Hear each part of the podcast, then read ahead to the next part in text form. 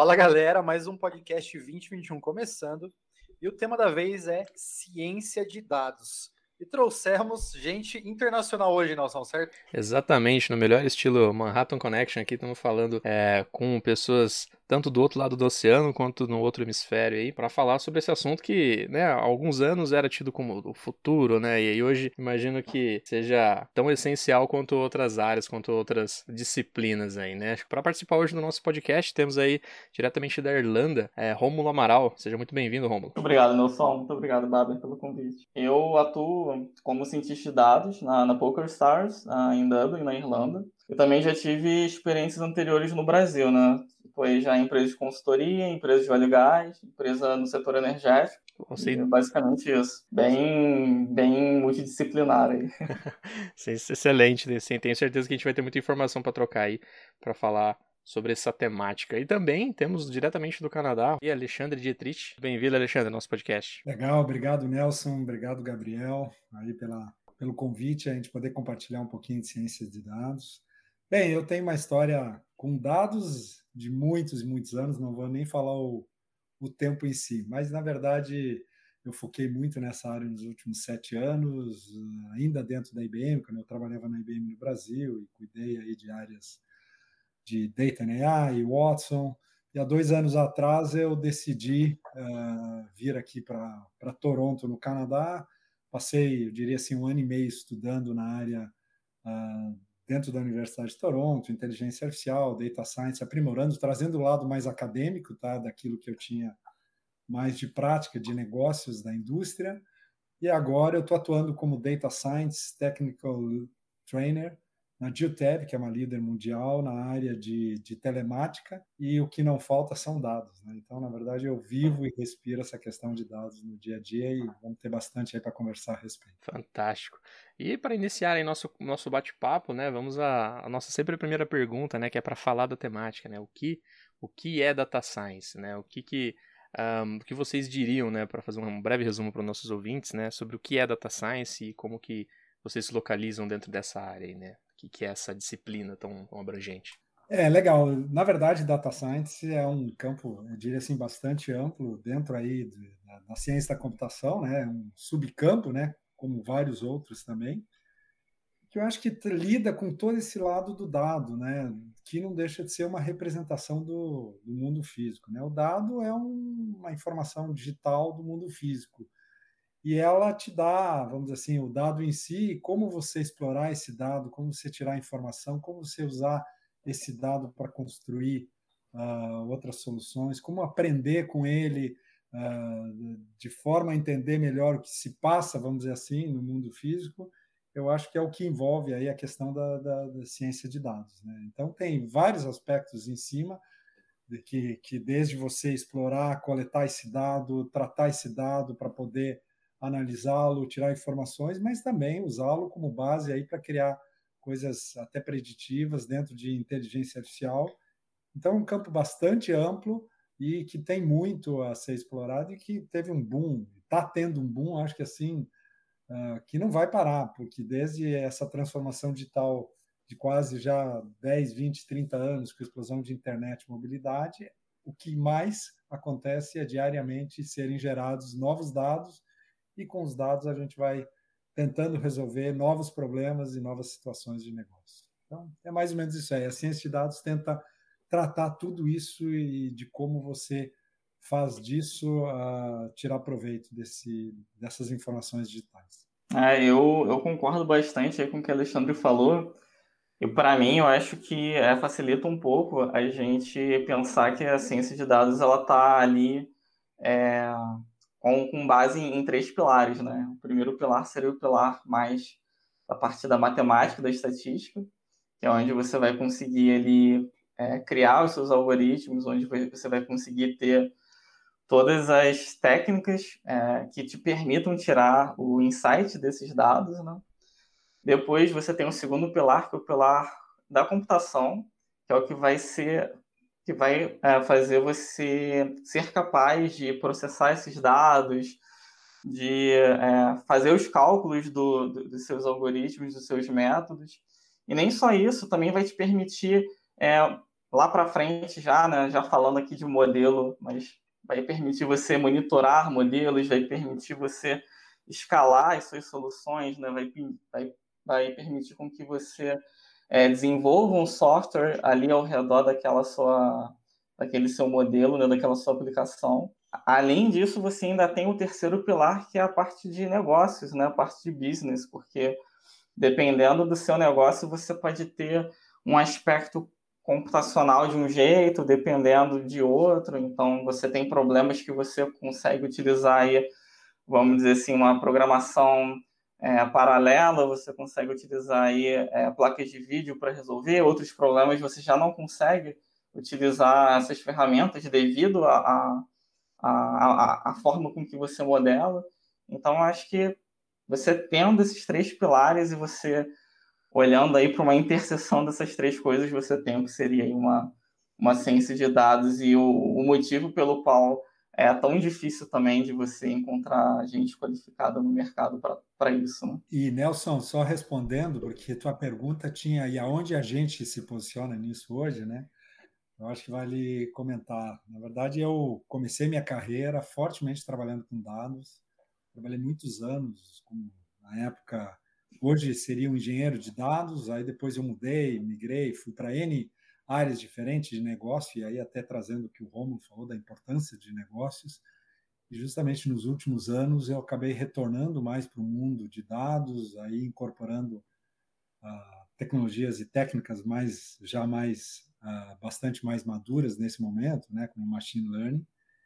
E mas ainda eh, juntando negócios com isso, e hoje na Dioteb eu atuo dentro do grupo de, de Data Science, né, um grupo grande de Data Analytics, e eu justamente trabalho na parte de como uh, ir aprimorando esse conhecimento na, na, nos profissionais e, e, utilizar os dados em técnicas e os clientes também. Então hoje eu estou minha faceta hoje está em educação mesmo, em treinar e ajudar as pessoas a entenderem como você usa ciência de dados para extrair valor e gerar novo, novo, novo valor, vamos dizer assim.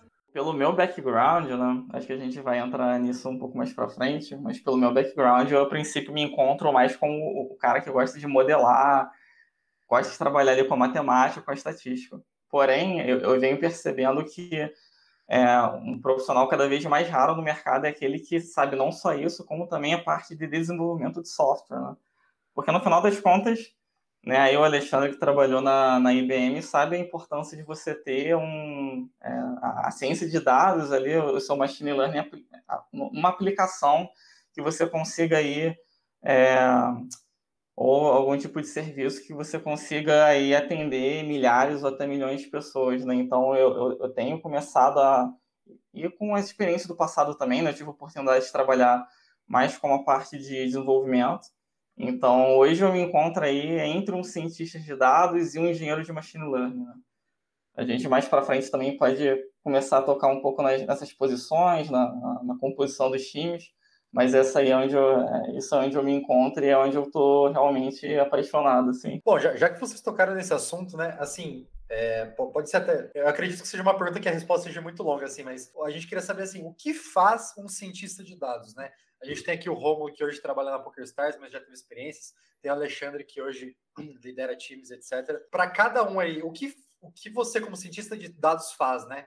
Como que vocês começaram? Como foi a trajetória e tudo mais? É, eu diria assim, o, pra, na minha visão, o cientista de dados hoje é um grande maestro, tá? Porque o processo todo de você, desde você identificar um problema de negócios ou uma situação, tá? Porque não é só problemas, são oportunidades também você identificar, trabalhar junto com, com, com as pessoas que vivem os problemas e as oportunidades de negócio, interpretar aquilo, trazer isso para um mundo onde você vai aplicar ciência de dados, quer dizer, entender se da existência ou não dos dados, coletar, trabalhar, preparar esses dados, para aí sim você construir modelos de machine learning ou fazer uma análise, tá? Não precisa ser machine learning, você pode obviamente fazer uma análise descritiva das informações, analítica mesmo, tá?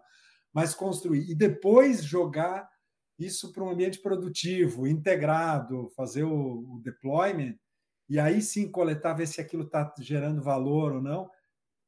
É um mundo é, é, um, é quase como diria assim, tudo isso é um trabalho de, de, de, de, de equipe, não, não, não, não tem uma pessoa só.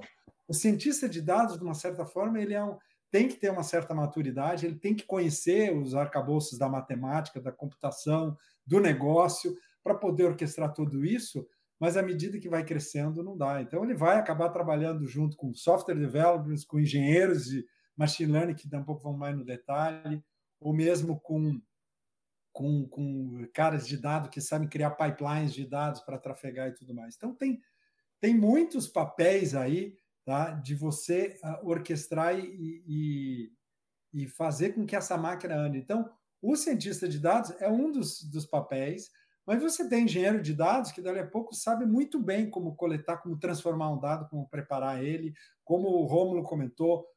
Engenheiros de software são fundamentais, porque eles têm que integrar com o restante do teu processo. Então, tem, tem muitos papéis aí envolvidos na, na, aí por ciência de dados. E o cientista de dados, vamos dizer assim, uh, não é fácil, eu acho que assim, uh, e não precisa, se você fosse começar um projeto de ciência de dados, você não precisa necessariamente de um cientista de dados um analista de dados que já entende de dados, trata, ele pode começar e você vai compondo e vai colocando lá.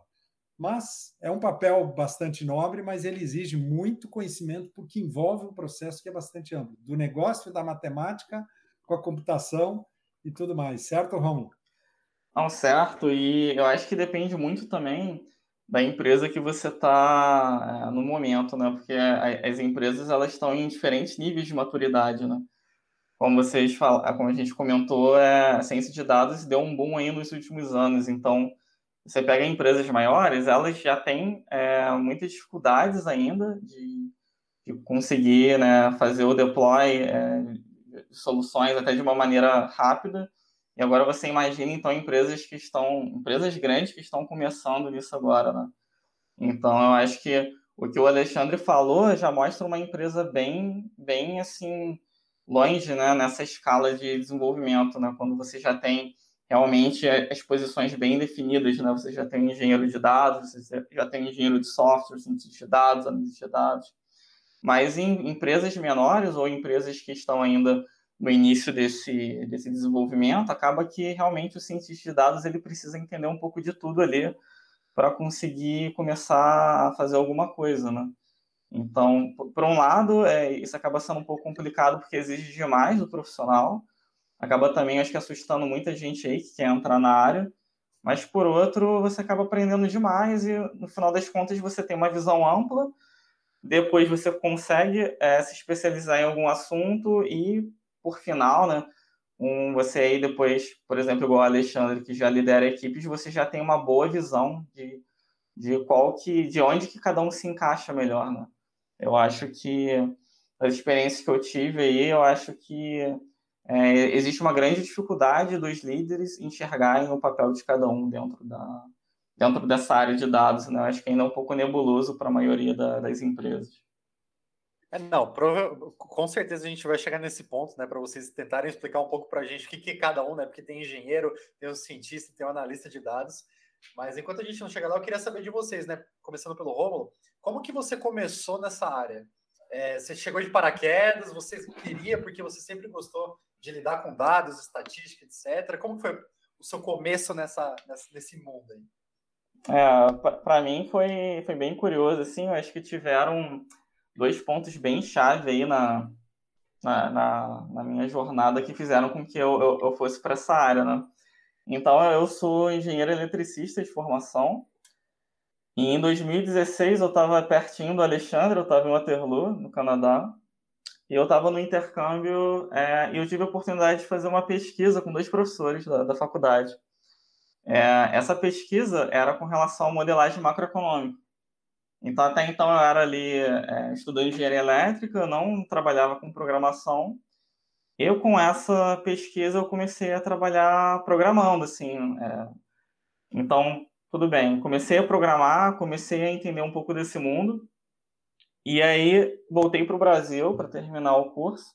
Em 2018, eu tive a oportunidade de fazer um estágio no ONS, que é o Operador Nacional do Sistema Elétrico, para quem não conhece, né? Que é basicamente a empresa responsável por fazer a gestão energética do Brasil. Né? e é uma empresa do, da área de engenharia elétrica, com certeza. E quando eu entrei para ser estagiário lá, tinha é, uma vaga no departamento de modelos energéticos. Como eu já tinha esse, é, tinha feito essa pesquisa em Waterloo, eu era a pessoa mais que, que tinha ali o melhor fitting para a vaga, né? Eu acabei entrando lá e, né, para explicar um pouco para o pessoal aí, a, quem faz a gestão da energia no Brasil aí, no médio e longo prazo, são modelos, né? Então, o, o operador, ele tem uh, algum tipo de controle no curto prazo, mas quem faz ali a, a, a gestão no, ali em meses ou até anos é, são modelos, né? E eu entrei no ONS para ser estagiário dessa área e eu tive a oportunidade de desenvolver um projeto muito legal que acabou virando até meu trabalho de conclusão de curso, que era sugerir um novo modelo para essa cadeia de modelos que eles têm para fazer a, a, a, gestão né, de energia. É até engraçado que hoje, em 2021, a gente vê que o Brasil está sofrendo um, um, problema aí, né, de, de energético. Não é culpa do meu modelo, na verdade. É... Eu ia perguntar já se a gente não tem não, hora de verão por causa de você. Mas é, é porque para vocês perceberem que é, já existia uma preocupação com a performance dos modelos naquela época. Né?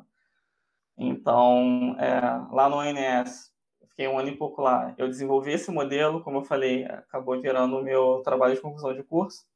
E ali eu já estava trabalhando bastante com desenvolvimento em Python, trabalhando bastante com estatística, com otimização, e já estava ali escutando um pouco falar né, sobre machine learning, data science. Junto comigo trabalhavam alguns matemáticos também, eles já começavam a falar de reinforcement learning, que é uma área do, da ciência de, do machine learning também. E basicamente foram essas duas situações né, na minha carreira que fizeram com que eu decidisse é, migrar de área, vamos dizer assim, apesar de já ter uma certa experiência por causa disso.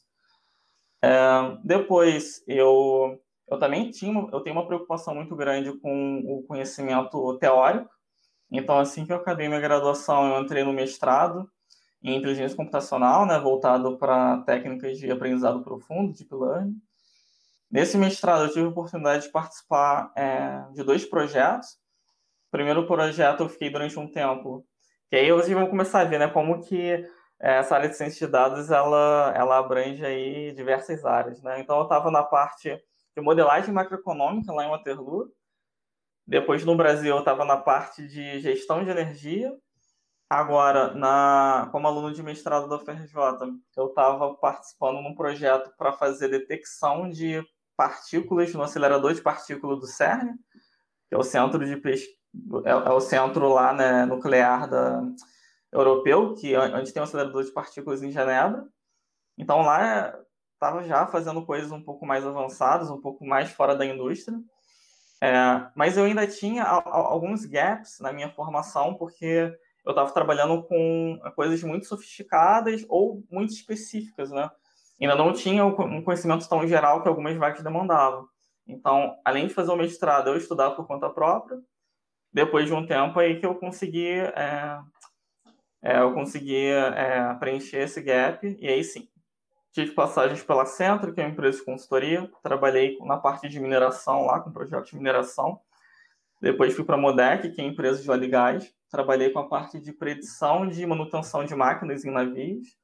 E por fim, agora eu estou aqui na Irlanda trabalhando na PokerStars, onde eu trabalho mais na parte de esportes, né? Porque a PokerStars não é só uma empresa que tem a parte oferece lá os serviços de poker, como também os serviços de cassino e de esportes. Então, eu estou focado mais nessa área. Não sei nem o que falar. É, não, eu tô... não sei nem... Vamos para o Alexandre agora, que deve ter menos experiência que o Romulo, né? e você, Alexandre, como você começou aí? Vou, vou tentar resumir um Isso, pouco. por favor.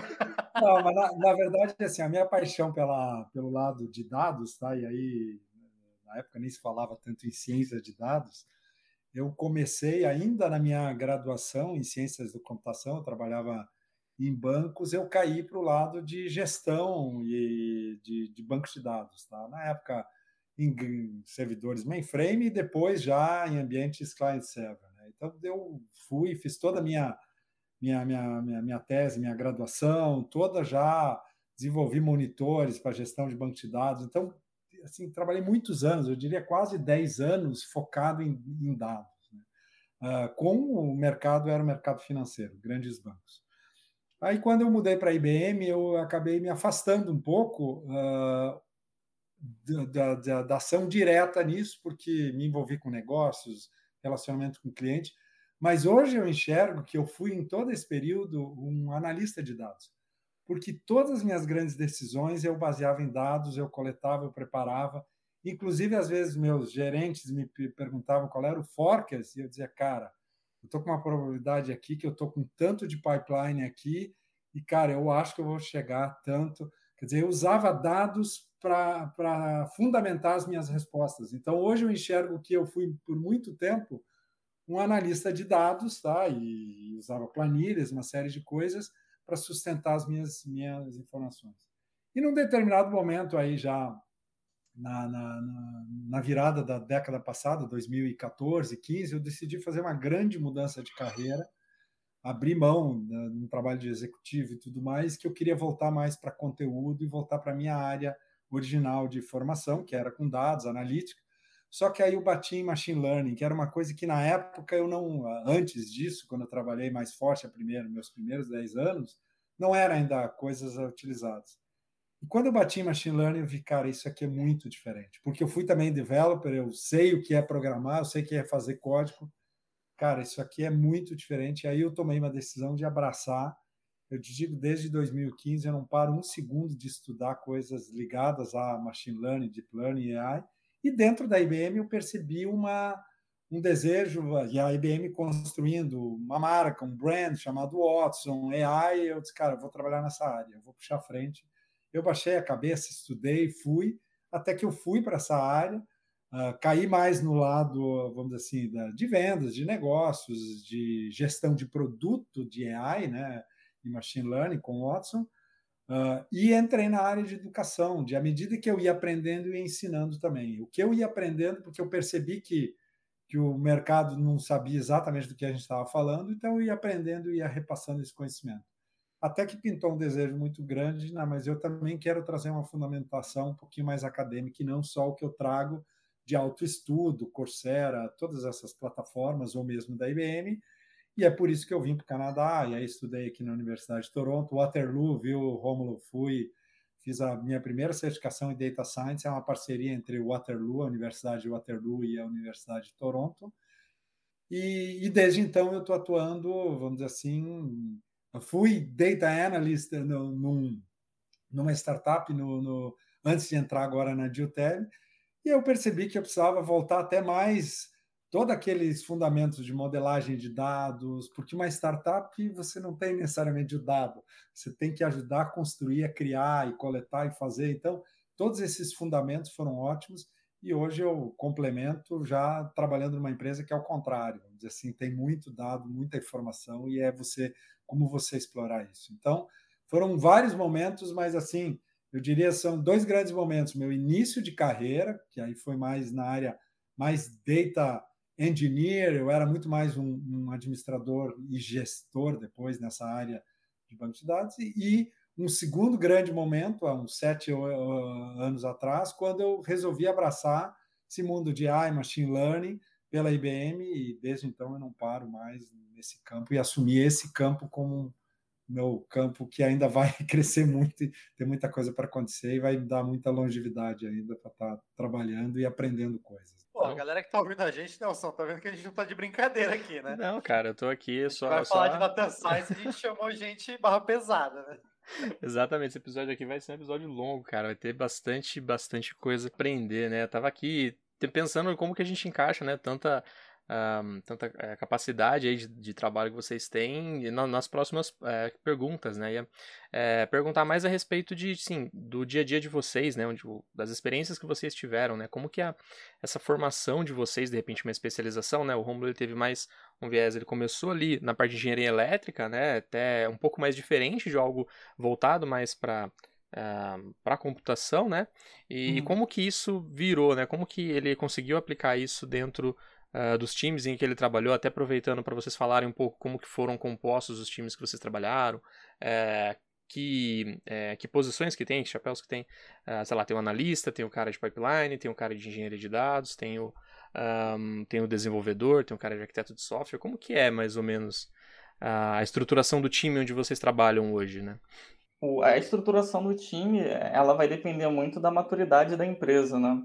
Nas empresas que eu trabalhei, né, na, na Accenture, como eu trabalhava como consultor, era uma mistura de ser consultor com ser cientista de dados, né? Então você não tinha ali pessoas muito especializadas, vamos dizer, em desenvolvimento de software, em engenharia de dados, e você acabava ali atuando como uma mistura de cientista de dados com consultor. Né?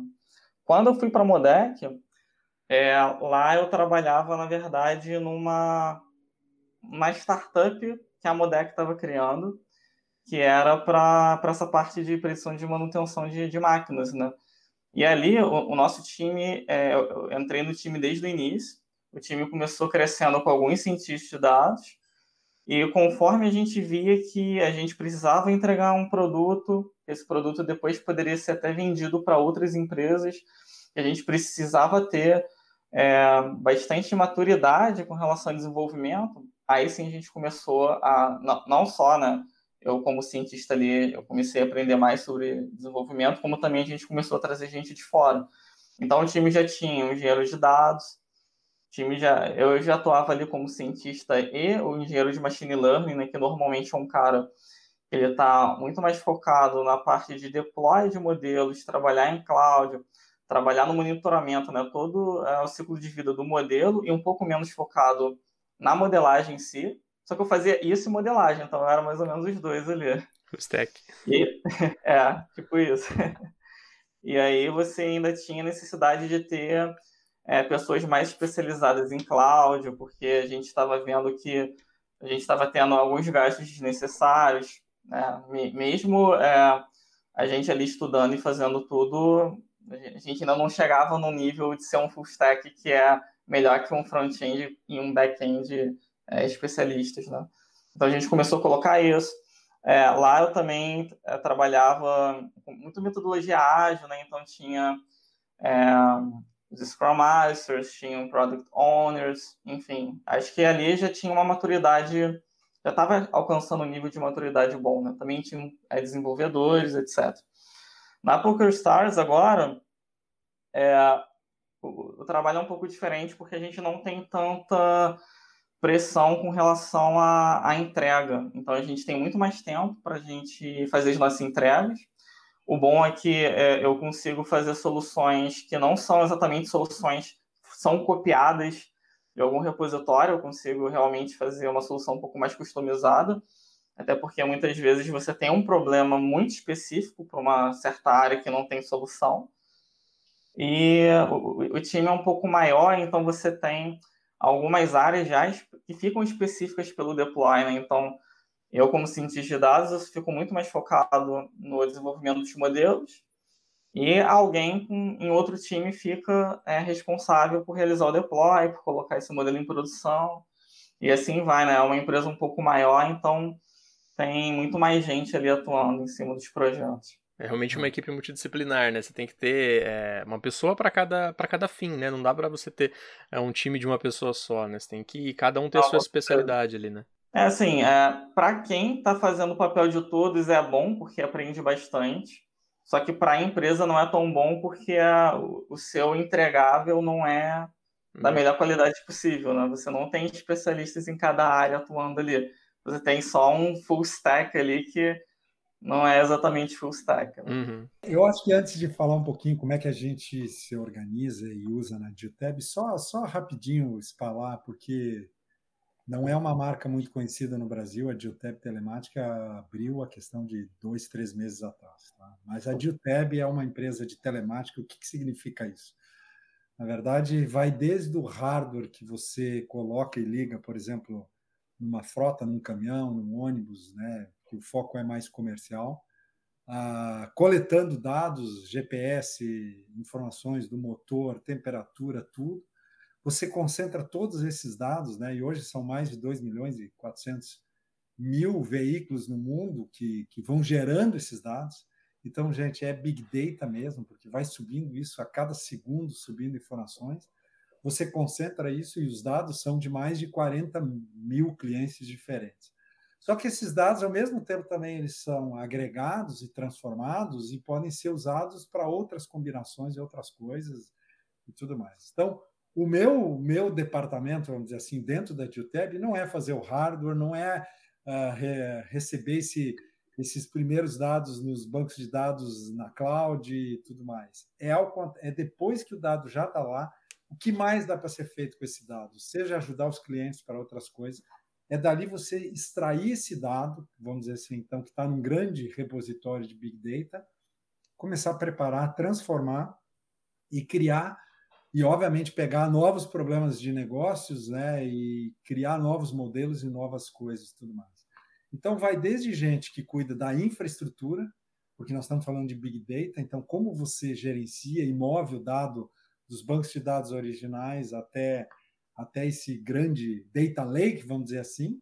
Uhum. Tá? Então, gente de, de, de, data infrastructure. Tem gente de plataforma para você poder, depois que esse dado está lá, uh, ser, ser distribuído de forma que ele possa ser consumido mais fácil pelos desenvolvedores. Tem gente de data operations, que é para você uh, preparar esses pipelines para os engenheiros de, de, de data science, mexer os data science data scientists né, poderem trabalhar e tudo mais. Então, criar pipelines que vão muitas vezes para você usar, né? E, e aí você tem data scientists muito mais aplicados, gente que vai criar produto que vai sair lá, ou data science mais na parte de pesquisa e desenvolvimento, research, porque não se tem todas as respostas e tem que se pesquisar e tudo mais.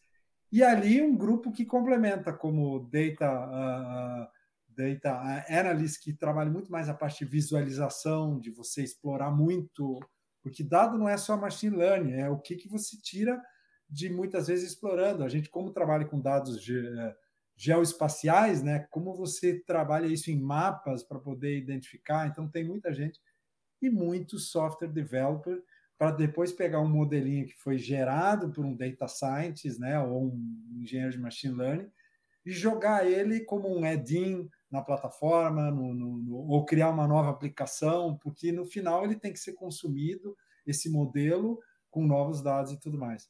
Então, por isso que eu digo, é um grande, é um grande trabalho em time e você não consegue mais ter uma única pessoa fazendo tudo.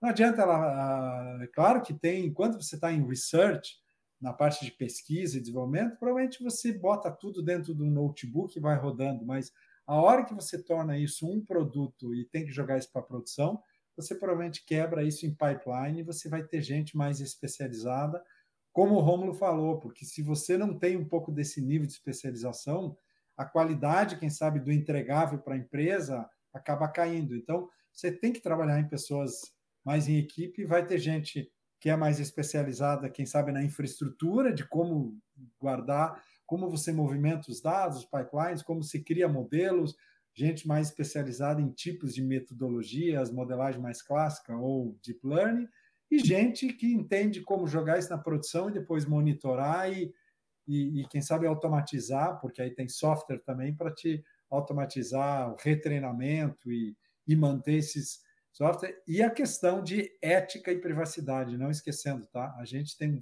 viés muito forte na questão de data privacy.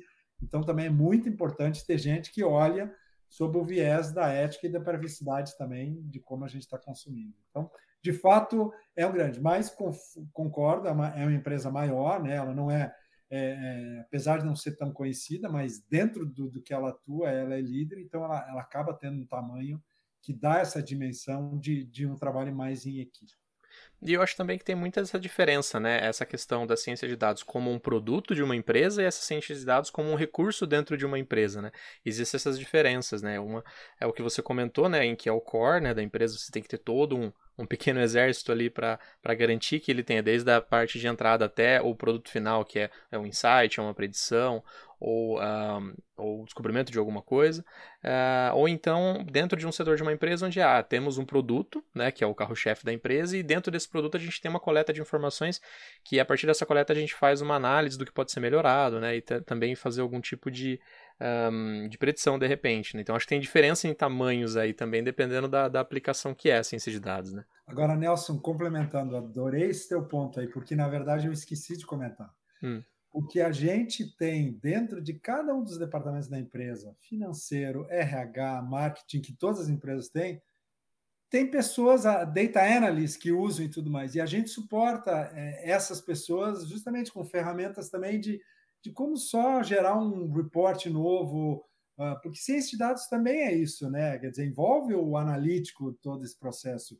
E tem departamentos que, na verdade, uh, o uso dos dados não é um produto final, é um meio para ele resolver o problema financeiro, é um meio para resolver o problema de de real estate, né? De, de, de, de, distribuição de produto do hardware, que não, tem, não é o produto final dado, como, quem sabe, uma boa parte do, do, do que a gente faz. Então, sim, legal. Na verdade, hoje a gente percebe, e hoje mesmo eu estava numa reunião com uma comunidade de data practitioners, onde todas as demais áreas né, de como elas podem se beneficiar de, de usar corretamente as ferramentas, as práticas, de, de, de, de, analisar dados e tomar decisões baseadas em dados, né? mesmo que seja um simples relatório, que também é importante. Como que dentro do time de vocês, né, são é, criadas as demandas, né? Como que isso é feito, né? conta um pouco para a gente do dia a dia. É, o, do momento em que, ah, o que, que vocês precisam fazer? Eu preciso ter um novo insight, eu preciso gerar alguma coisa de um, extrair um relatório? Como, como que são geradas essas demandas? Eu estou perguntando aqui como um leigo que eu não faço ideia de como, como seja gerado isso, né? Como que chega é, uma demanda para vocês no dia a dia como que é o processo, né? Isso vai ser passado é, por tais etapas, vai ser colocado em... Vai criar, vai criar, cria-se um modelo a partir disso, depois isso é realizado o deploy. Como que é esse processo? Isso também varia, né, bastante de empresa para empresa.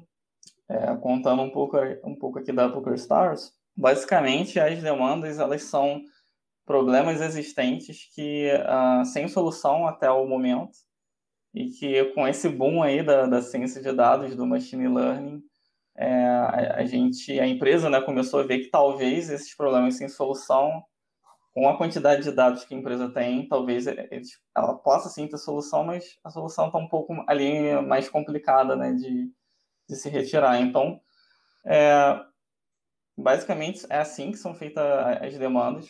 Como eu disse, é, como são alguns problemas bem específicos, né, que você não acha na literatura, que você não acha aí, é, de fácil acesso na internet, a gente tem bastante tempo para fazer é, research. E, normalmente, após né, ter, ter, toda essa etapa aí de criação de modelo, de, de testes com, com histórico, a gente acaba é, realizando pequenos testes, né? o pessoal até chama de teste AB, em que você põe, é, seja lá o que você está tentando resolver.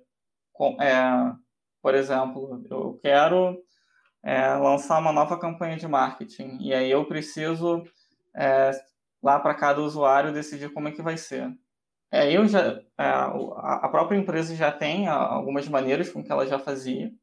Você pode pegar uma parte é, desses dos customers, né? É, você pega uma parte deles e, e, continua fazendo o que você já faz. Você pega agora a sua nova proposta, né, utilizando machine learning, deep learning, e, e, você põe para uma outra parte dos, dos consumidores, né, dos clientes.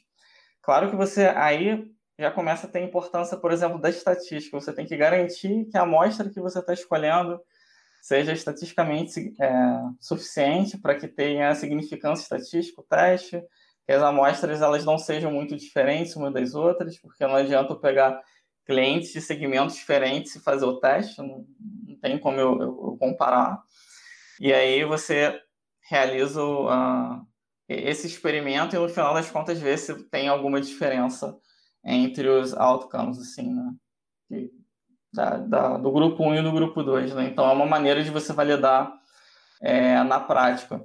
É claro que isso é um pouco perigoso, porque vai que você fez alguma coisa errada e você tem um, toma um prejuízo enorme e todos os clientes dessa campanha de marketing que você testou vão sair da empresa. Né? Você tem um churn altíssimo aí. Então, você também precisa pensar um pouco nisso, de como você minimizar esses, esses riscos, né? É, mas como eu falei, depende da empresa. É, quando eu estava na Modec, é, é, era um pouco mais fácil, porque quando a gente fazia é, todos esses modelos, eram para prever é, falhas em máquinas. Então, o modelo ele ia enviando né, é, notificações para os engenheiros responsáveis por cada máquina. E a notificação chegava e o engenheiro ele tinha ali já alguns insights né, que o modelo dava, mas o engenheiro ele dava a palavra final e via realmente se a máquina estava é, falhando ou não. Caso a máquina não estivesse falhando, ele, ele, avisava que era um falso positivo, e a gente até conseguia utilizar essa informação para realimentar o modelo. Mas caso a máquina realmente ele tivesse com algum problema, a gente comemorava e era sinal de que o modelo estava funcionando. Né? Então era uma coisa assim também mais direta. Né? Concordo um pouco com, o que o Ron falou, que na Diuteb também. Que parte é, são problemas que vêm dos clientes. Na verdade, querendo ou não, os clientes é que geram. Quer dizer, a gente fica monitorando o mercado, os problemas e vê e vai percebendo, quer dizer, dentro de um processo de ideação, né, os representantes, quem está junto dos clientes, vai vendo, cara, isso é um problema. Um exemplo, né? Cara, colisões. Quando, quando um caminhão que saiu para fazer uma entrega, por exemplo, tem uma colisão, às vezes leva duas horas até você detectar isso e saber que teve, que ninguém ligou e tudo mais. Né? Imagina a Amazon, a PepsiCo tem que fazer. Então, isso gera um. Isso muitas vezes volta como uma ideia. Pô, será que ele não consegue detectar uma colisão antes ou muito rapidamente? Não prevenir, não é, não é, não é predizer se vai haver ou não a colisão, é detectar se ela houve. Porque a gente está coletando dados a cada segundo, a gente consegue detectar que uma, uma, uma, uma freada brusca foi uma colisão, não foi uma colisão. Então, uma série de coisas. Então, dado um problema, a gente vem, traz, por exemplo, no processo de ideação, escolhe, ah, isso aqui acho que é um problema que não é um cliente só, são vários clientes. Vamos experimentar, vamos gerar um modelo, vamos ou, ou vamos fazer um relatório novo, se fosse o caso, mas nesse caso de, de, de, de colisão é de fato uma predição. A gente gera um modelo novo, tá? com base nisso, né? E normalmente, assim como o, o teste AB que o, que o Romulo comentou, a gente disponibiliza esse modelo dentro da plataforma do MyGeoTab, que é, a, que é a plataforma de gestão de frotas e tudo mais, como uma experimentação. E os clientes conseguem usar esse modelo para testar na, na, sua frota, nos no seus. E a gente vai monitorando isso. Se os clientes usam, gostam e funciona, aquilo depois vai e é incorporado aquele modelo ao próprio produto. Então, é uma forma que a gente testa também antes de, de, de tomar. E, e, várias outras coisas. Por exemplo, essa última versão que saiu do produto, vários modelos que na versão anterior estavam em experimentação, agora já são parte do produto que os clientes usam, como a identificação inteligente de zonas e coisas. E tudo isso são modelos. Então, então é um processo. Mas também tem o outro lado. Também tem tem um trabalho que a gente detecta o seguinte, que, como eu disse, as pessoas de negócios, muitas vezes, são quem, quem vive o problema. Só que se eles não têm noção mínima do que, que pode ser feito com ciência de dados, o que, que acontece? Eles não imaginam que esse problema possa ser resolvido, eles nem levantam o problema, nem trazem a situação. Então, tem um trabalho reverso, que é o que a gente faz, que é nós educarmos as pessoas de negócio do que é possível ser feito com ciência de dados, AI, machine learning, todas as técnicas, de forma que dê um match entre um problema e uma tecnologia que vá resolver, e para que eles também consigam ter com esse conhecimento maior, e, pô, eu acho que isso aqui eu tenho um problema que poderia ser resolvido com ciência de dados, vocês me ajudam, e aí, obviamente, a gente tenta fazer. Então, assim, a gente não necessariamente levanta o problema do lado do time mais de ciência de dados, mas a gente educa os clientes internos e mesmo os externos, porque eu eu estou fazendo um trabalho agora que é justamente atuar com clientes externos para educar o que é possível com ciência de dados, mas no final o objetivo é que eles percebam e aí sim você uh, cria essa roda positiva, né? De olha, se eles entendem que é o problema, você gera uma solução, gera mais dados e tudo isso fica um ciclo positivo também. Tá? Então, eu acho que é os dois lados também a gente trabalha para educar os clientes a entenderem como ciência de dados pode ajudá-los. Hoje eu sou desenvolvedor de software e dentro do meu time a gente tem um cara especializado para testar aquilo que eu desenvolvo. Eu queria saber se existe um cara que é responsável por testar os modelos que são criados é, dentro da área de vocês. Assim, existe esse cara ou vocês também são responsáveis por testar o que vocês o modelo que vocês desenvolvem? Como que funciona? Pode ser o Alexandre mesmo. Aí, tá bom. Não, tem, tá. Na verdade, porque no final, né, assim, a forma como a gente encara o modelo não deixa de ser também um pedaço de código que precisa ser testado como todo. Então, muitas das práticas, por mais que você tenha práticas distintas, né, de DevOps, de você gerar, e claro que tem questões eh, diferentes, mas a gente, obviamente, evolui também o time de, de, de de quality assurance, né, eh, de software, para que, cara, o modelo é mais uma parte do sistema como um todo. Você tem que testar o sistema como um todo, onde parte, quem sabe, foi desenvolvida por software development, mas parte é um modelo que gera um resultado. É probabilístico, não é, não importa, mas sempre vai se tomar uma decisão. Eu acho que no final você não vai voltar com a dúvida para quem vai consumir a informação. Para o cliente, velho, olha, tá aqui, a minha recomendação para você é essa né? Eu não vou voltar para você dizer que, olha, 72% que a minha recomendação é essa. Normalmente a gente recomenda, né? E como o Romulo disse, olha, eu predisse que a máquina quebrou. Aí vai o engenheiro lá e avalia você pede feedback. Se a máquina não quebrou, opa, então é um falso positivo. Não, se a máquina estava quebrada mesmo, ok, é um, é um true positive, né? É um, foi identificado como quebrado e ela estava realmente quebrada, então beleza, deu, deu bingo, mas você monta isso, tá? E prepara, porque você tem que ter a mesma avaliação. Na verdade, no final, é o que o sistema te entrega para você como um cliente consumidor. Né? Seja ele por trás, o consumidor não sabe se aquilo necessariamente foi um modelo ou foi um software desenvolvido por um developer com uma, um ninho de ifs, né? Vocês já tiveram experiências tanto no Brasil quanto fora do Brasil, né? Que é onde vocês atuam hoje. Vocês sentem diferenças no, no, formato de trabalho aqui no Brasil comparado com de fora, assim? É só título de curiosidade para a gente mesmo, assim. O que, que você sentiu aí, Rômulo, nessa diferença, assim? Indo para PokerStars, trabalhando na Irlanda, comparado Bem, com as é... empresas que você trabalhou aqui. É, para mim, acho que a principal diferença, né, se você pega aí Estados Unidos, Canadá, Europa, é a maturidade que as empresas se encontram né, com relação à ciência de dados. Né? Então, por exemplo, no Brasil, é, a maioria das pessoas que são ali gerentes, heads, ciência de dados, elas é, muito provavelmente vieram de outras áreas e só assumiram aquele cargo porque elas já possuíam um cargo de liderança em outras áreas. Né? É muito difícil você ter realmente um cara muito muito conhecimento é, nisso. Só que aqui fora, né, como o boom foi um pouco antes, né? Aqui, por exemplo, os meus gerentes, eles realmente têm mestrado, doutorado, eles têm muitos anos de experiência com o desenvolvimento, parte teórica. É, aqui na PokerStars, é, a gente visa algumas soluções que são é, estado da arte ou então até inovadoras, né? enquanto no Brasil muitas das coisas que eu fazia acabavam sendo meras repetições de coisas que já tinham sido testadas. Então eu vejo uma uma grande diferença com relação à maturidade realmente da, da equipe, né? Mas não que o Brasil não tenha.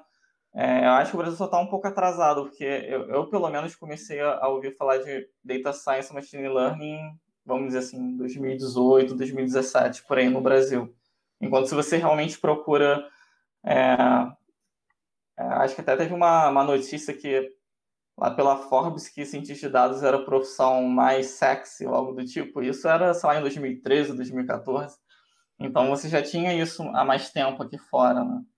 Então acaba com que os profissionais realmente tiveram mais tempo assim para se preparar.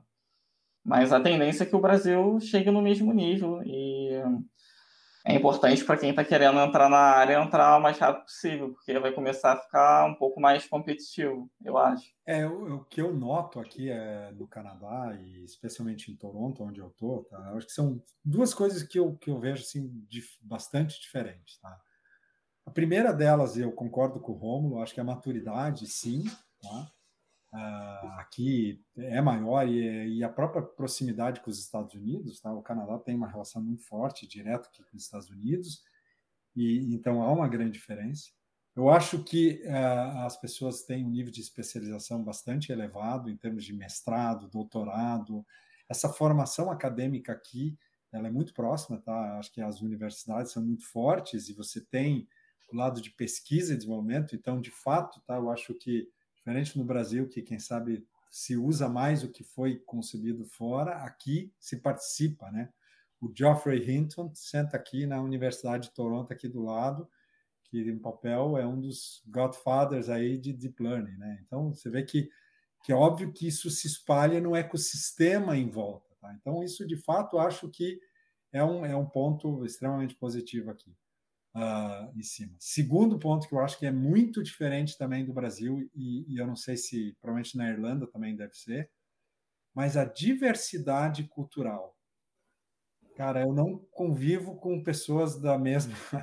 Assim, praticamente meus times, seja na, na universidade, no trabalho, é gente do mundo todo. E isso faz uma diferença, porque, querendo ou não, você traz diferentes culturas, pontos de vista diferentes.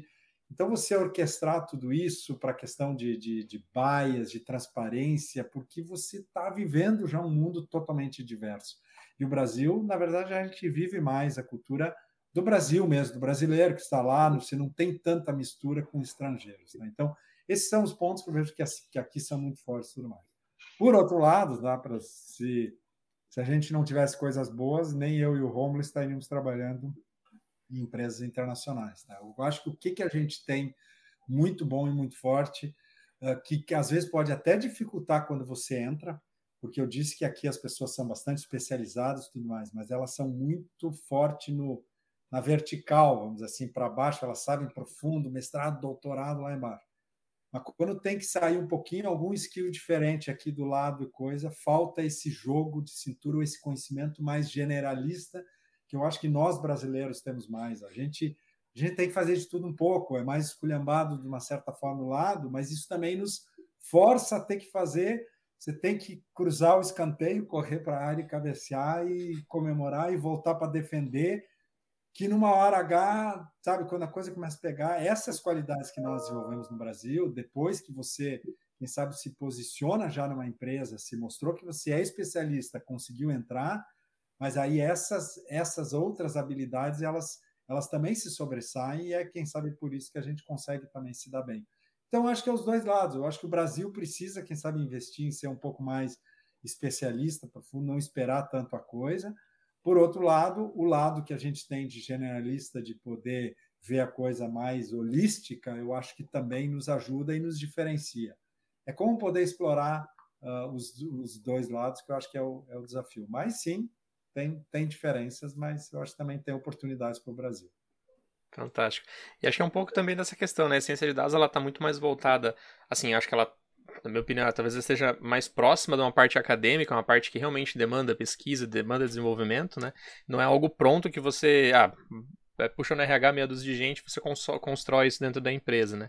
E talvez no Brasil não tenha tanto essa questão do cara, é, uma área que demora um pouco mais de tempo para se desenvolver, né? Então, eu imagino que, que não seja dessa forma. Dentro de uma empresa hoje você quer, ah, um time de ciência de dados, você constrói assim de uma hora para outra acho que demora um tempo né, maior do que outras áreas, por exemplo, uma área de desenvolvimento de software, uma área de customer success, por exemplo. Né? Acho que ela se desenvolve mais rápido do que uma área de, de dados que leva um certo tempo para ganhar essa maturidade, igual o Romulo comentou, né? Mudando um pouco mais de, assunto, né?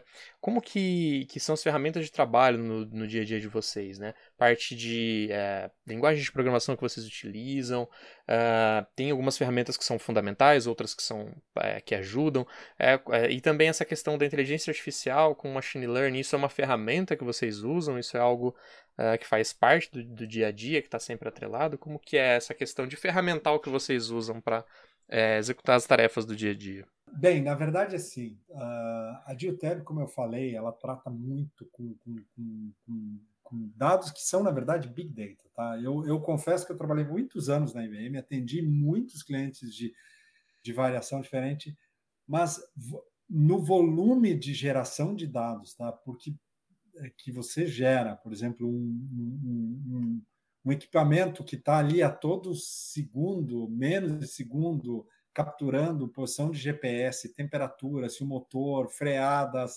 são muitas informações e tudo isso gerando, é diferente do que, por exemplo, mesmo um grande uma, uma, uma, grande loja de varejo, né, que acaba monitorando mais o que, se não é o varejo online, o varejo tradicional, mas a, a, a, os dados de transação. Quando o cliente compra, aí você tem um, um registro, vamos dizer assim, uma entrada, uma linha num banco de dados. Então, mesmo que tenha um milhão de clientes, mas um milhão de clientes não compram todos os dias. Então, os volumes são muito distintos. Tá? Eu estou falando na Geotep se geram 40, 50 bilhões de data points por dia. Bilhões de data points por dia. Você não tem bilhão de, de registros de transações no maior empresa de varejo no Brasil por dia. Tá?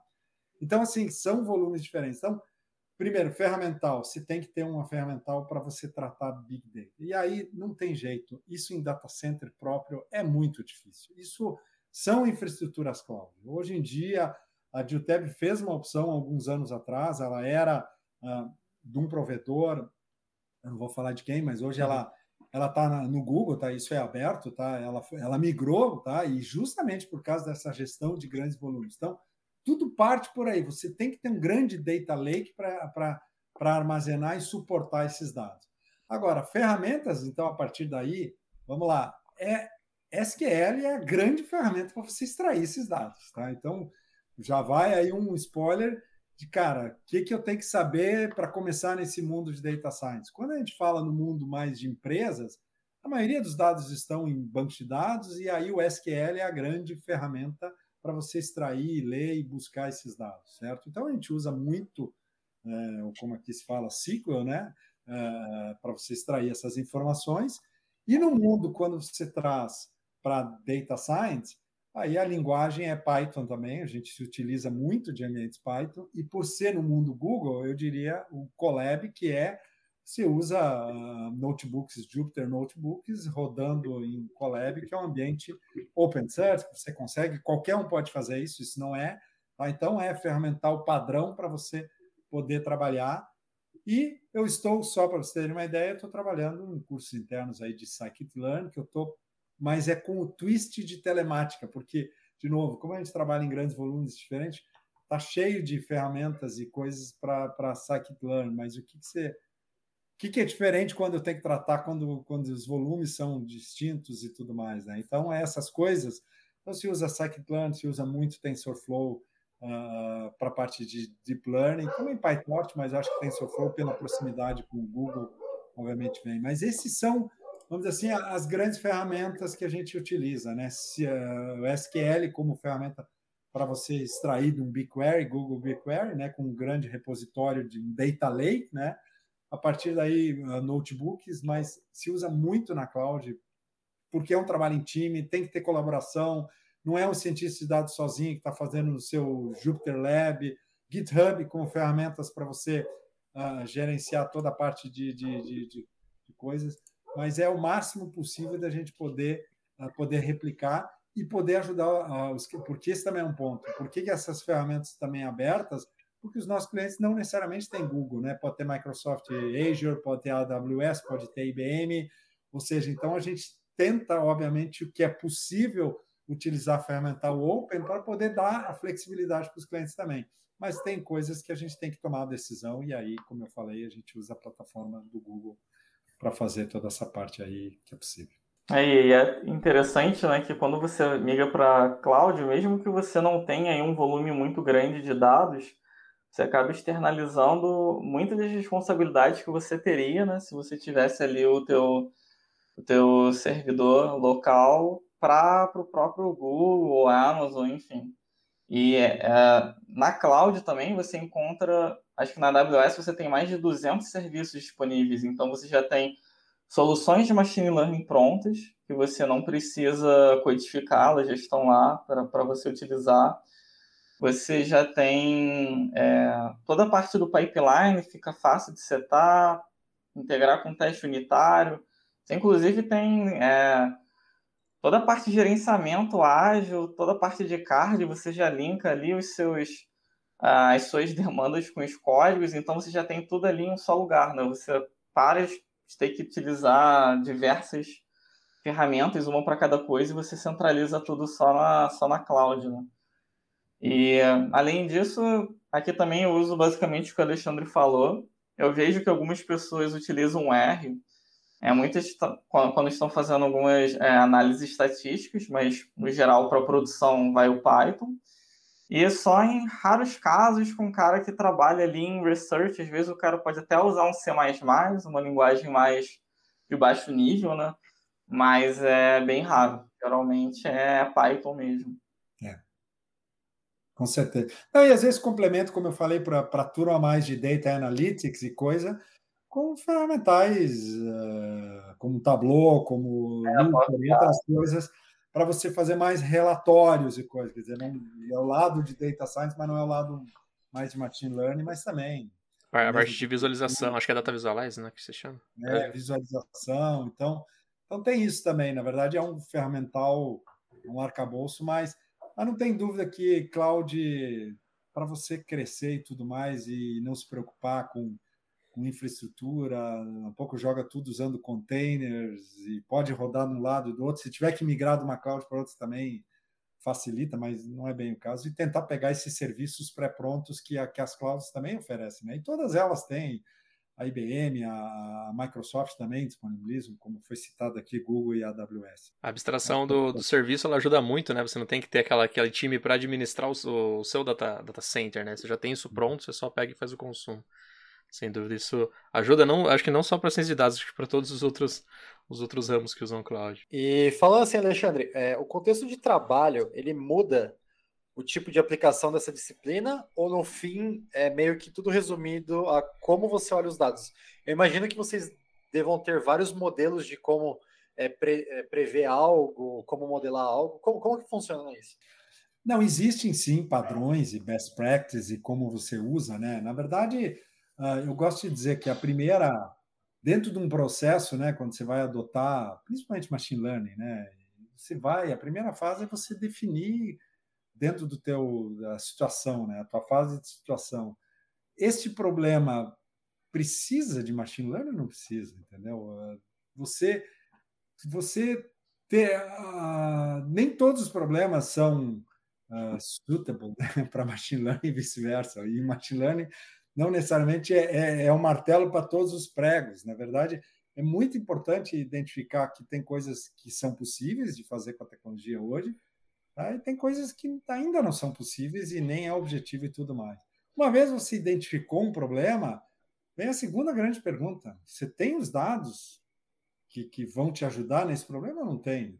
Porque, e a, eu diria assim, se você não tem os dados, então, não é o problema correto para você endereçar, ou não é o tipo de solução para você usar uh, para endereçar esse problema. Né? Então, é muito importante, por isso que eu digo assim, principalmente inteligência artificial e machine learning vem com a digitalização dos processos. Se você não tem dados digitalizados, as técnicas que a gente usa para machine learning e que as técnicas que dão escala para AI, né? Porque AI não é só machine learning, AI tem outras técnicas também mas de fato, deep learning, machine learning dão muita escala para AI.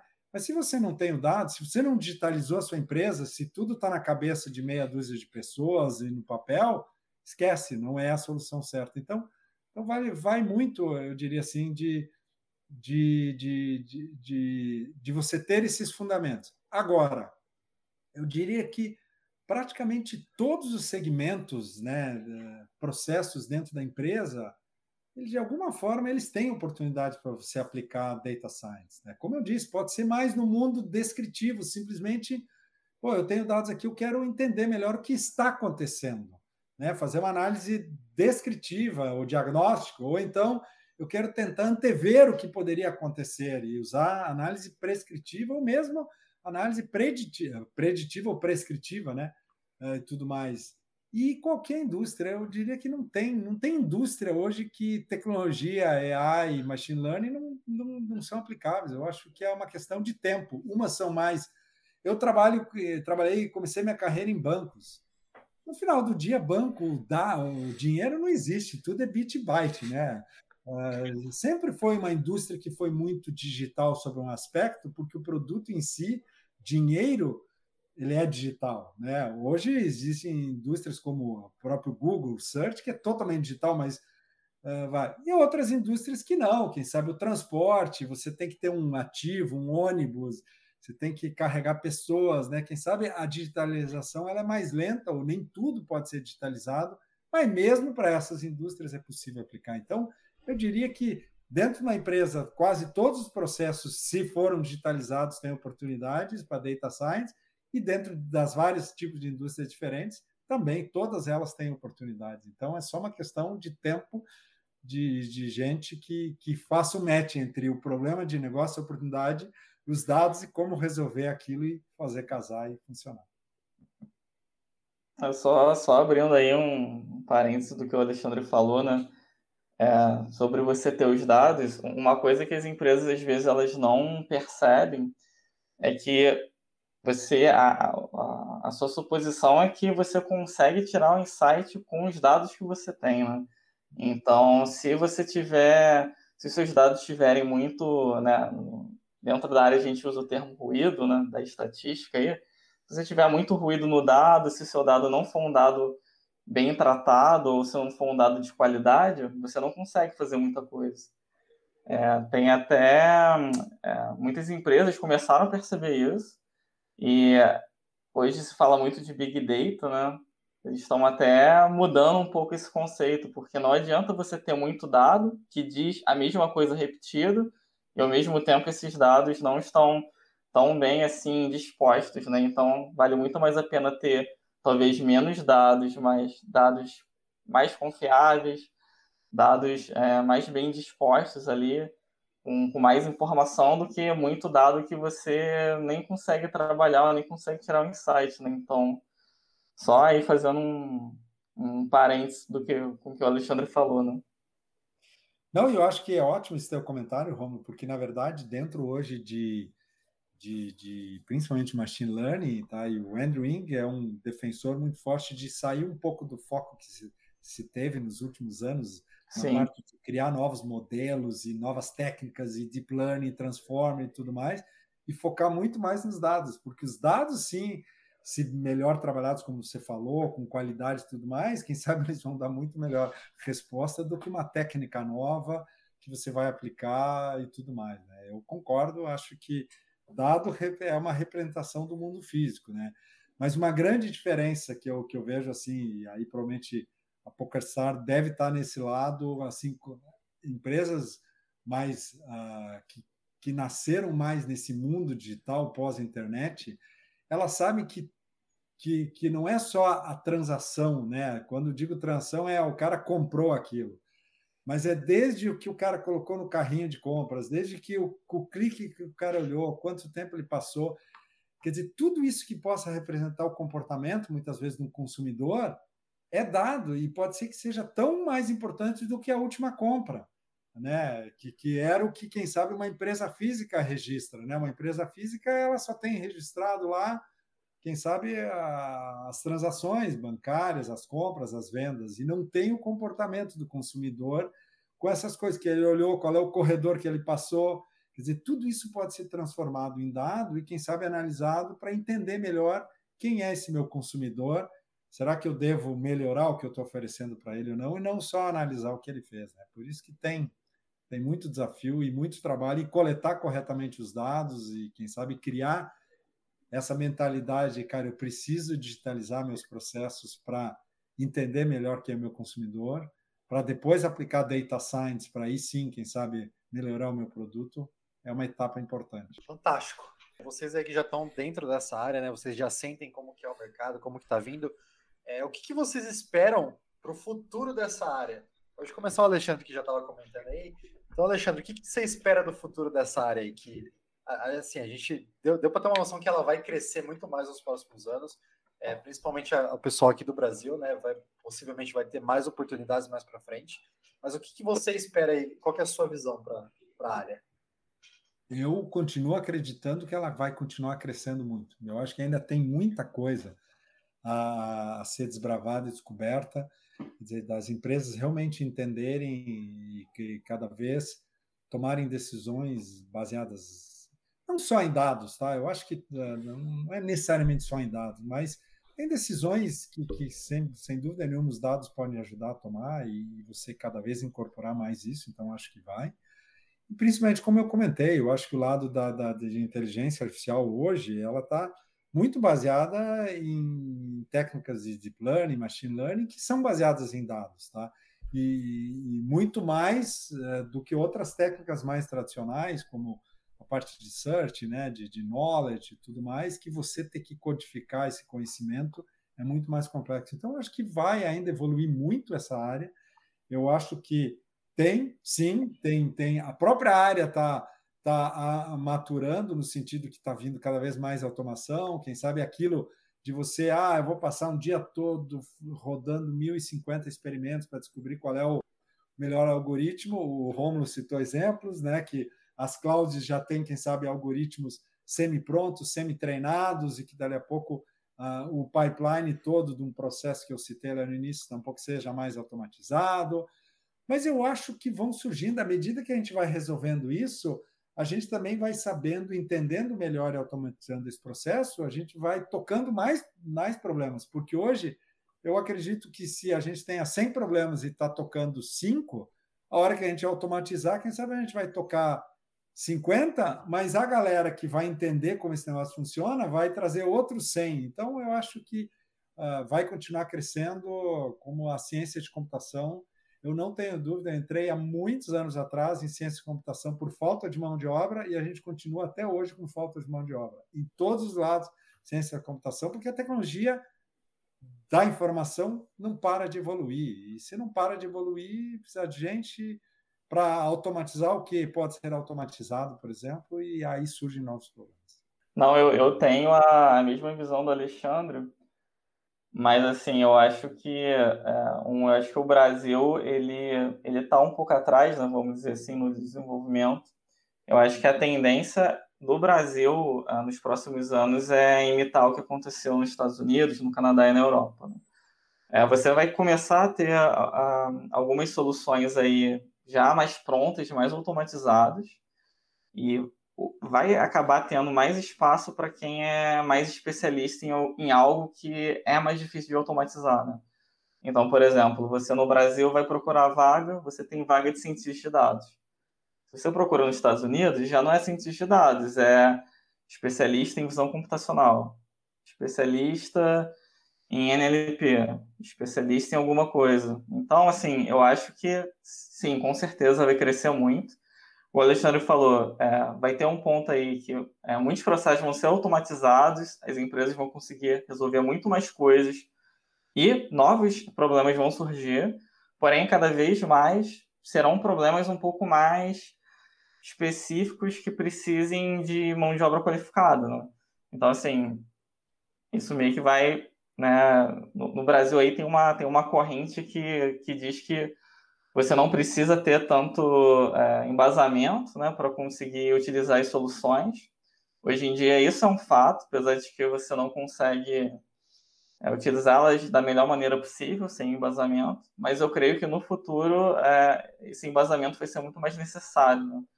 porque as oportunidades vão surgir para quem tem embasamento, porque as outras coisas já vão estar automatizadas, né? Então é só um, é só um ponto de atenção, assim, para quem quer entrar na área, né? Para não cair muito nessa conversa de que é muito fácil, que não precisa é, estudar. E quem está sempre estudando, igual o Alexandre falou, está estudando aí há não sei quantos anos, mesmo já com uma carreira muito sólida, né? continua estudando. E é com certeza a melhor dica, porque quem não for, quem não tiver esse embasamento no futuro vai, vai ter mais dificuldade de se colocar no mercado. Puder complementar, eu concordo plenamente com o Romulo. Acho que tem que ter, eu, eu também discordo que ah, é simples e não dá. Eu acho que tem que estudar, tem que ter uma base.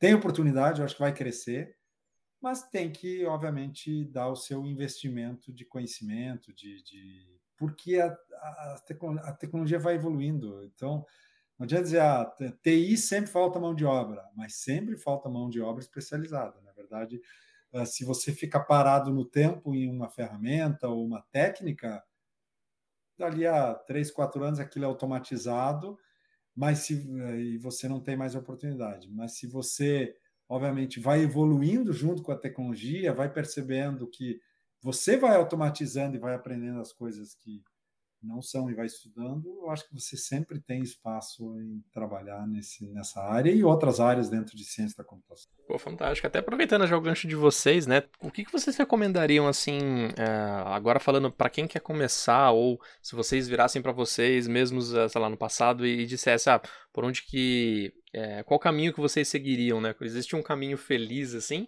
ou é um caminho que realmente é a experiência, é o dia a dia que vai ditar para qual para qual parte ali dentro de ciência de dados vocês vão seguir, né? O que, que vocês recomendariam? Tá começando aí pelo, pelo Romulo. Até falando é, assim, referências, formas de estudo, né? O que buscar. Bem, eu, eu acho que depende muito, assim, do background de cada um, né? No meu caso, eu já tinha um background acadêmico um pouco maior, então, para mim, assim, o que fez a maior diferença foi estudar a parte da computação, né? Mas para pessoas que, sei lá, já vêm do background de engenharia de software, em ciência da computação, talvez dá um pouco mais de foco na parte matemática e estatística, né? Então, é, acho que depende um pouco, assim. Também depende muito de gosto, né? É, tem, conheço muita gente que não gosta de, de estudar certos assuntos, por exemplo, o cara não gosta de estatística, não gosta de matemática, mas de alguma maneira ele quer estar tá inserido dentro da área porque acha as coisas legais, também sabe que tem bastante oportunidade. E foi o que a gente comentou um pouco antes, né? Na verdade, não existe só o cientista de dados, existem muitas outras, é, muitos, é, muitas outras profissões ali no meio, né? Então, às vezes o cara não não é muito bom em estatística, em matemática, ele pode virar um engenheiro de dados, ele pode, talvez ali até virar um data analyst, né, com foco ali mais na, na parte de, de visualização, enfim, eu acho que é, tem que entender um pouco o background, tem que ver é, que, que talvez virar um cientista de dados não seja a melhor opção para aquela pessoa, talvez ele consiga entrar na área de dados, mas ser ali, é, como eu falei, um engenheiro de dados, talvez um engenheiro de machine learning, mas esse tem que saber um pouco mais, mas enfim, eu acho que seria mais ou menos isso. Mas para quem não tem nada, para quem está começando do zero, eu recomendaria é, algumas aulas básicas, né, tanto de cálculo diferencial integral, quanto álgebra linear, estatística e probabilidade. Você hoje encontra muita coisa no YouTube. É, você não, assim, chega um ponto que tudo bem, seria legal você pegar um livro, seria legal você ter algo um pouco mais fundamentado, mas acho que para começar um YouTube, um, um, curso no Coursera, coisa do tipo, já vale. É, também não. Acho que aqui a gente comentou muita coisa, né, Alexandre, de, de computação é, em nuvem, de, de engenharia de software, de não sei o que lá. Então, assim, para quem está começando, não se assuste. Quando eu consegui a minha primeira vaga, eu não tinha esse conhecimento todo, mas vai precisar também pegar um pouco ali na programação, né? Então, fazer uns tutoriais básicos em Python, que é a linguagem que o pessoal prefere, é, começar a fazer um projeto. Eu, é, hoje, eu, eu tenho alguns alunos, né, que eu, eu comecei a fazer um projeto de mentoria, e eu estou começando a fazer com eles é, um projeto prático, né? Então, cada um escolhe uma, um tema, eu vou, busco um problema real, busco o dataset, e aí trabalho com eles um projeto de início até o fim, né? Então, acho que é uma ótima maneira da pessoa ali estar tá praticando a programação, ao mesmo tempo tá vendo ali o que, que ela precisa entender sobre os conceitos, e ao mesmo tempo você não te motiva, né? Porque às vezes só estudar, só estudar e não ver resultado nenhum acaba sendo um pouco é desgastante, né? Agora, quando você põe na prática, você vê o que você está estudando ali funcionando, acho que é, que é bem interessante. Né? Essas seriam as minhas dicas aí. Então, acho que o Romulo tocou várias coisas importantes, eu concordo com, com, isso. Depende o lado, né? Da onde você vem, né? Eu também, minha formação, como eu disse, eu fui developer, fui data. Quando eu caí mais para data science, era complementar e aí, é qual até dando um, um pouco de exemplos da, das experiências que eu tive. Né? A primeira coisa que eu fiz foi fazer uma certificação lá de, de Machine Learning, mas me faltou o Python. Quando fui developer, eu programei 12 linguagens diferentes, mas eu não programei Python. Então, eu tive que fazer um, eu tive que aprender Python porque eu percebi que era a linguagem. Eu, eu olhei é, R também, mas eu vi que Python era o que estava em ascensão e disse, cara, eu vou de Python. Infelizmente, tomei a decisão correta e tudo mais. Então, claro, se cair para o lado da programação e tem, acho que é uma linguagem fundamental. Se, se vem do lado, por exemplo, de, de, de data, né, que já é um data engineer e tudo mais, quem sabe aí pode, vai ter que incorporar a parte estatística, não tem dúvida, eu acho que essa parte matemática, porque os fundamentos, para quem sabe incorporar machine learning e tudo mais, o mundo da visualização é um outro lado, né? cara, você pode entender muito bem de dado, mas montar de fato um gráfico que seja algo atraente para quem vai olhar é uma outra habilidade. Então você vê que é, o que envolve né, data science são, são várias facetas e eu acho que concordo também com o Romo. Depende de que lado você vem, tá? Mas uh, ter programação, né? E aí Python, ter um conhecimento de dados, de onde vem, modelagem, como vai, e SQL, quem sabe, como uma, uma linguagem fundamental para você extrair de bancos de dados e tudo mais. Você tem um conhecimento de matemática, probabilidades e, e estatística todo para os fundamentos. E o teu lado de negócio para aprender, cara, como é que eu faço a conexão entre um problema uh, ah, para isso, né? E também, tá, gente? A gente não comenta, mas no final do dia são projetos a gestão de projetos são, são habilidades também fundamentais. Muitas vezes, para você escalonar tudo no tempo, nos recursos que você usa, e fundamentados em cloud, que eu acho que é fundamental. E hoje é fácil, você tem aí essas plataformas cloud estão disponíveis, você pode instalar os, com o seu Anaconda, seu ambiente todo na sua máquina, mas, cara, se começar já no mundo cloud e experimentando, como eu citei, o Google Colab, já entendendo um pouco o que é rodar na cloud, eu acho que é, é, um, é um skill que também vai ser fundamental, porque a maioria das empresas hoje estão exigindo que as pessoas tenham conhecimento de, de alguma plataforma cloud. E no momento que você aprende uma, fazer o depara para as outras também não é tão difícil. Fazer o depara da sua máquina dentro de casa ou mesmo servidor de casa é, para a cloud é diferente, mas de uma cloud para outra, acho que é mais fácil fazer a transição. Mas acho que são esses os fundamentos. E eu acho que tem que botar, à medida que for possível, mesmo que você pegue conhecimento. Eu fiz muito curso no Coursera, uh, uh, EDX, né, Udacity, cursos da IBM, certificações internas da IBM e tudo mais mas em algum momento falta alguma, alguma estruturação mais acadêmica, que eu também vim buscar aqui aí no, no, Canadá. Então, é importante também não ficar só ligado à questão prática demais e não entender os fundamentos. Então, fazer cursos de estatística, uh, pegar algumas coisas mais, do ponto de vista acadêmico, são importantes, e você vai construindo esse currículo, eu acho que para se tornando um profissional e juntando com a prática, com a experiência, projetos pequenos no início e tentando crescer e trabalhar em time aí para pegar projetos maiores aí no futuro. E, e, também essa passagem de conhecimentos, acho que tanto que o Romulo comentou quanto que você estava falando, né, de aprender ensinar, aprender ensinar, isso, isso é fundamental também, né? Isso ajuda demais, tá? isso ajuda demais. Eu estou mentorizando, uh, como eu falei no cursinho aí de, de, de, de Scikit-Learn, para a gente reestruturar, criar um novo curso, e à medida que eu vou mentorizando, eu estou ensinando. Então, eu estou revendo os meus próprios conhecimentos a respeito, opa, está faltando isso aqui. Então, eu acho que esse é um, esse é um ciclo virtuoso, né?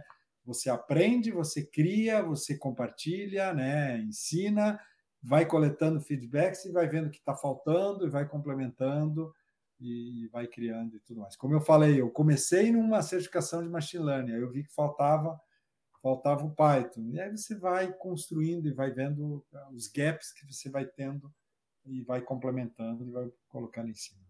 Excelente. Uma ótima forma de, de ir realimentando o seu próprio modelo aí de aprendizado, né? Reinforcement learning. Né? Exato.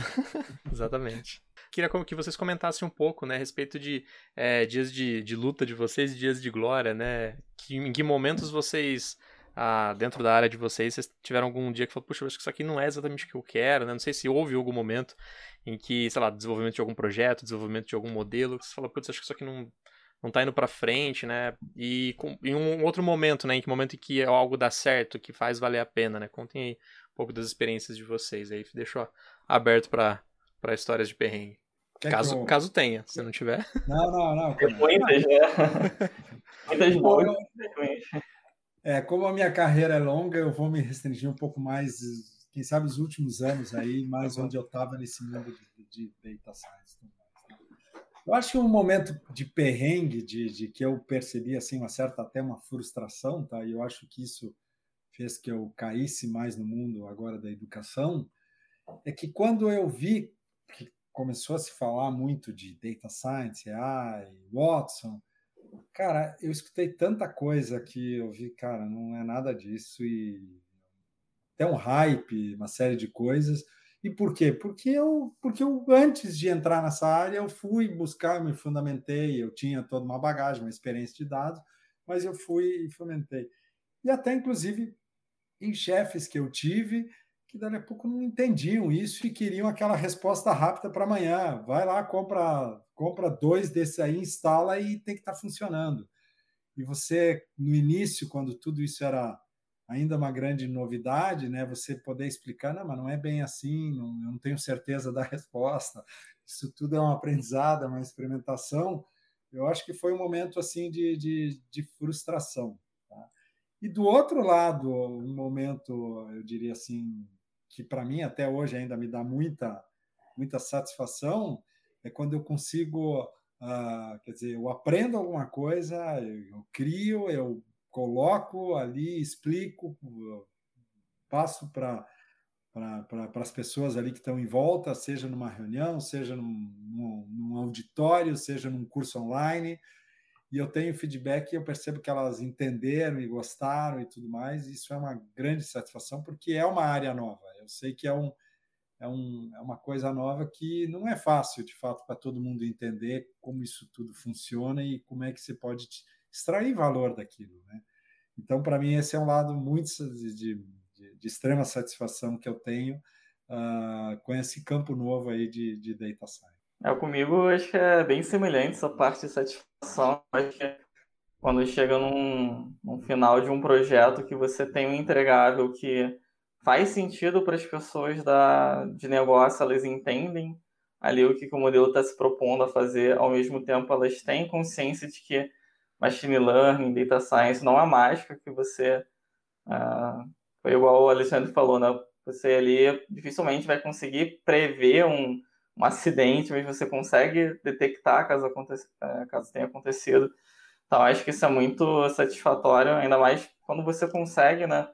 Aí é ter resultados com, com um modelo no futuro, né? Sejam resultados aí que nas empresas costumam ser da forma monetária, mas, por exemplo, na minha é, pesquisa de mestrado, né, como eu tinha falado, eu estava trabalhando com o CERN, mas depois eu troquei de área e fui para a área da saúde. Então, estou trabalhando na parte de detecção de tuberculose.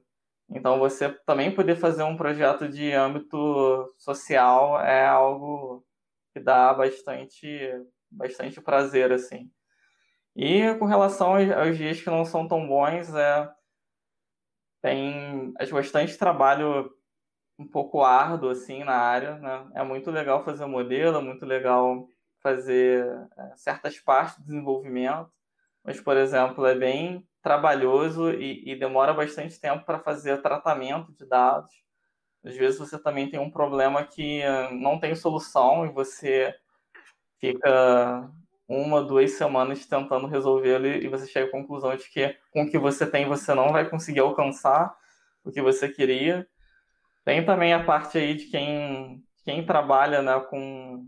Aí o pessoal de, uh, de engenharia de software deve saber bem quando você põe algo em produção e quebra a produção, mesmo que você tenha os pipelines, mesmo que você tenha é, um ambiente de desenvolvimento, quando está em produção tudo pode acontecer, e aí você quebrar uma produção, ficar ali à noite, à madrugada trabalhando, é, é uma coisa que acontece, mas acho que no final das contas aí os lados positivos são muito, muito, muito maiores do que esses pequenos aí, essas pequenas pedras no caminho.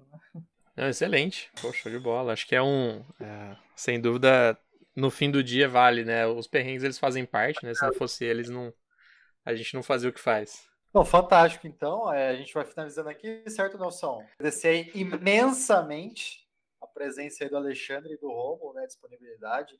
Eles estão em outro fuso horário, então é, é um pouco mais complicado. É, a gente queria agradecer muito aí vocês terem topado participar é, nessa pauta de ciência de dados, né? Que é muito falado ainda, pelo menos eu não, não tenho essa visão de que é muito falado, e vocês vieram aqui trocar uma ideia, compartilhar a experiência de vocês.